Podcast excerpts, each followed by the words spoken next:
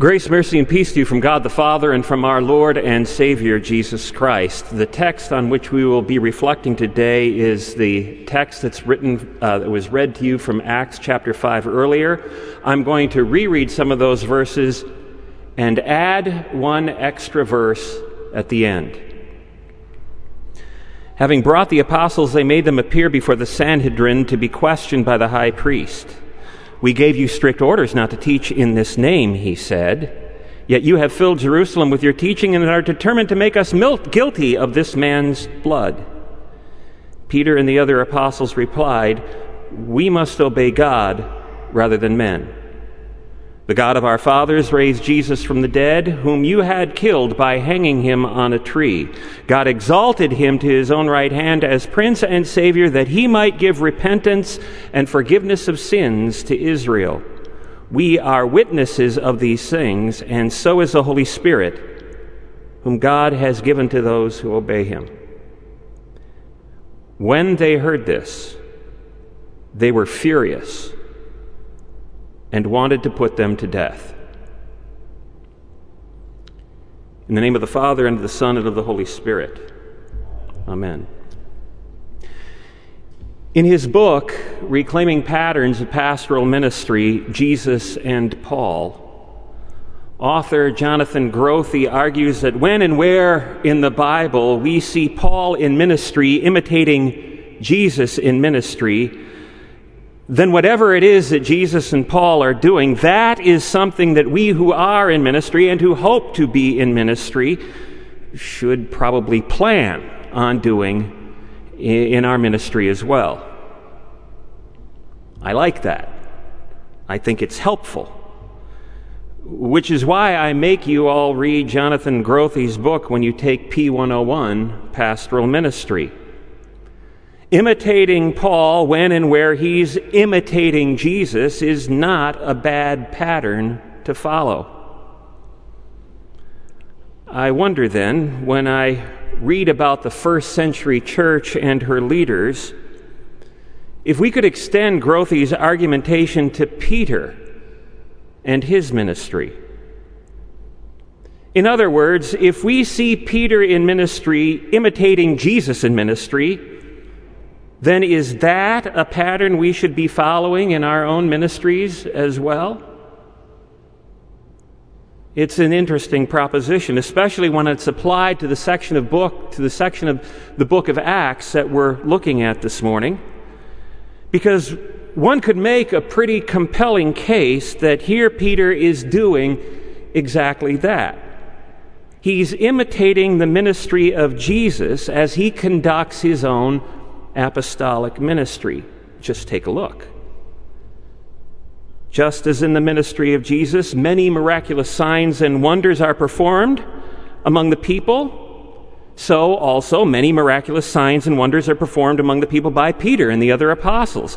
Just as in the ministry of Jesus, more and more men and women are believing in the Lord, so is happening with Peter. Just as in the ministry of Jesus, people long to be close to the one who is healing them, the same is happening in our text.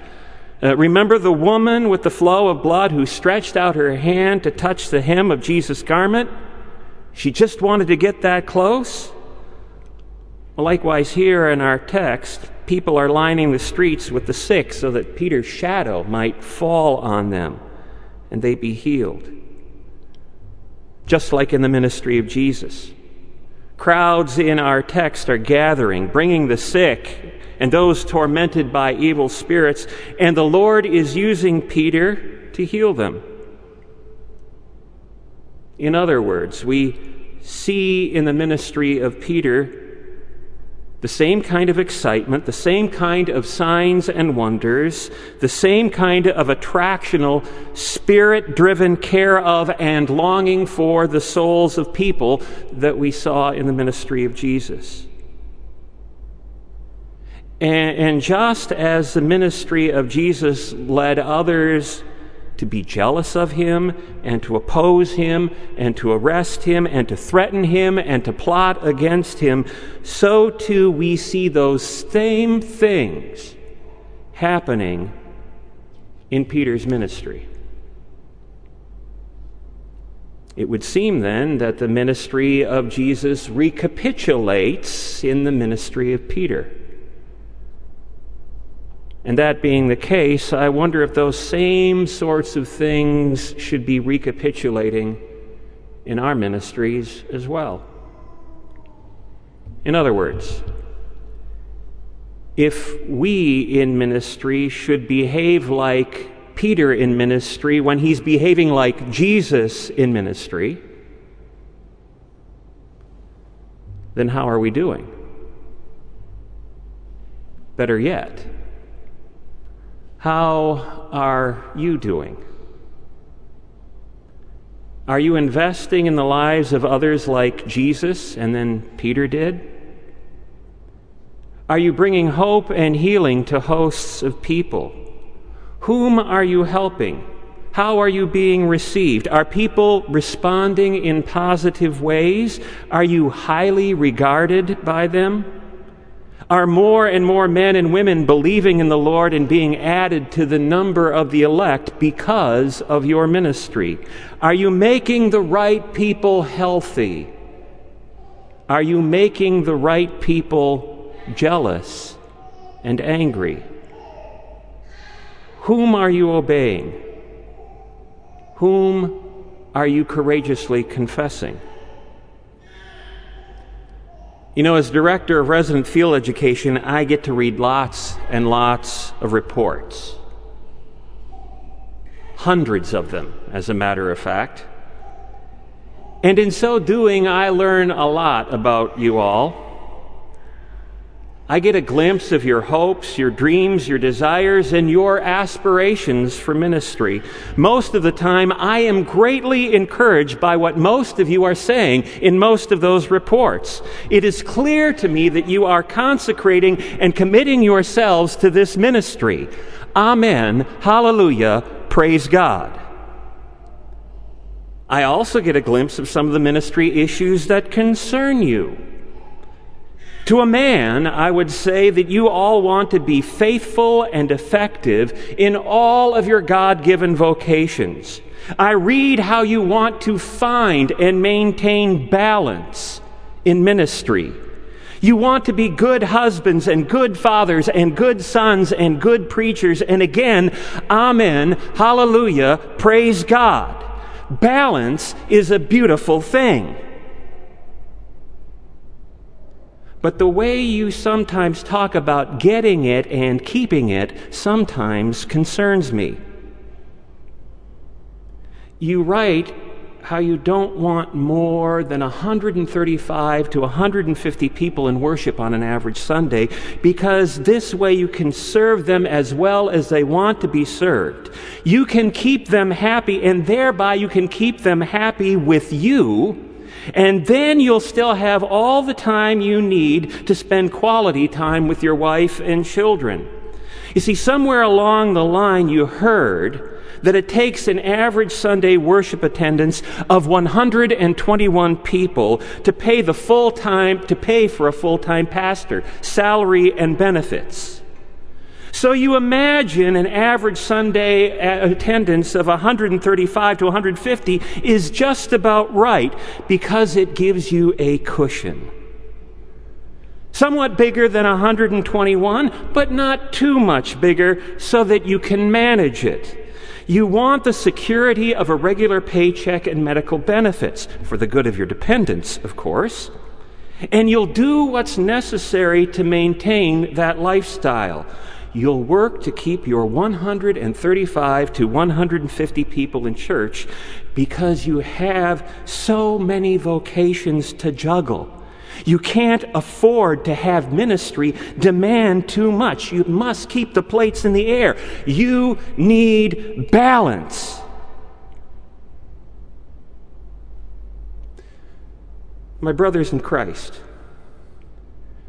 we anxiously seek for balance in ministry so that we will have peace in this life. We labor to keep loose ends tied down, surprises suppressed, and messes to a minimum. We manage ministry to maintain control.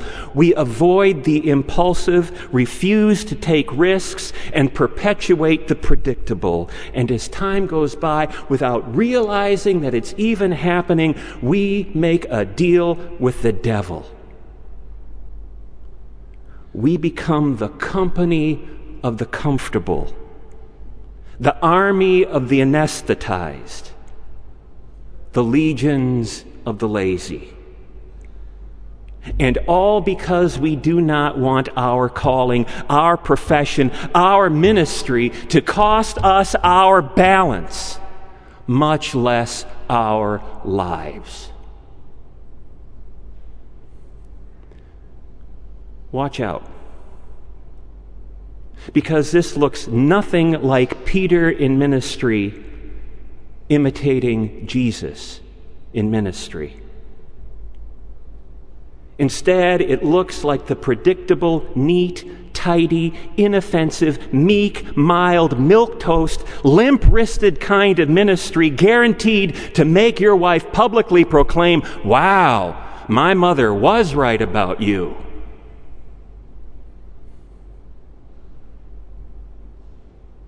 You see, it was on the shores of the Sea of Galilee that Peter was greeted by a fire, some fish, and a risen Christ. This is the first time that we know of since Peter's denial and Jesus' resurrection that the two of them have been alone together. Three times Jesus asked, do you love me? Three times Peter answered, Yes, Lord, you know I love you. Three times Jesus responded, Feed my sheep. Three denials by Peter the night that Jesus was arrested, and now three invitations from Jesus to join him once again in the family business. Were you ever put in timeout and then invited back into the group? Were you ever benched because of poor play and then put back into the game? Have you ever let someone down and yet they turned around and trusted you anyway? Peter excluded himself. Jesus took him back. And it changed Peter's life and ministry forever. Having brought the disciples, they made them appear before the Sanhedrin to be questioned by the high priest. We gave you strict orders not to teach in this name, he said. Yet you have filled Jerusalem with your teaching and are determined to make us guilty of this man's blood. We must obey God rather than men. Peter shot back. The God of our fathers raised Jesus from the dead whom you had killed by hanging him on a tree. God exalted him to his own right hand as Prince and Savior that he might give repentance and forgiveness of sins. We are witnesses of these things. When the Sanhedrin heard this, they were furious and wanted to put them to death. But that did not intimidate or stop Peter because Jesus took him back. He's taken you back too. In the name of the Father, and of the Son, and of the Holy Spirit. Amen.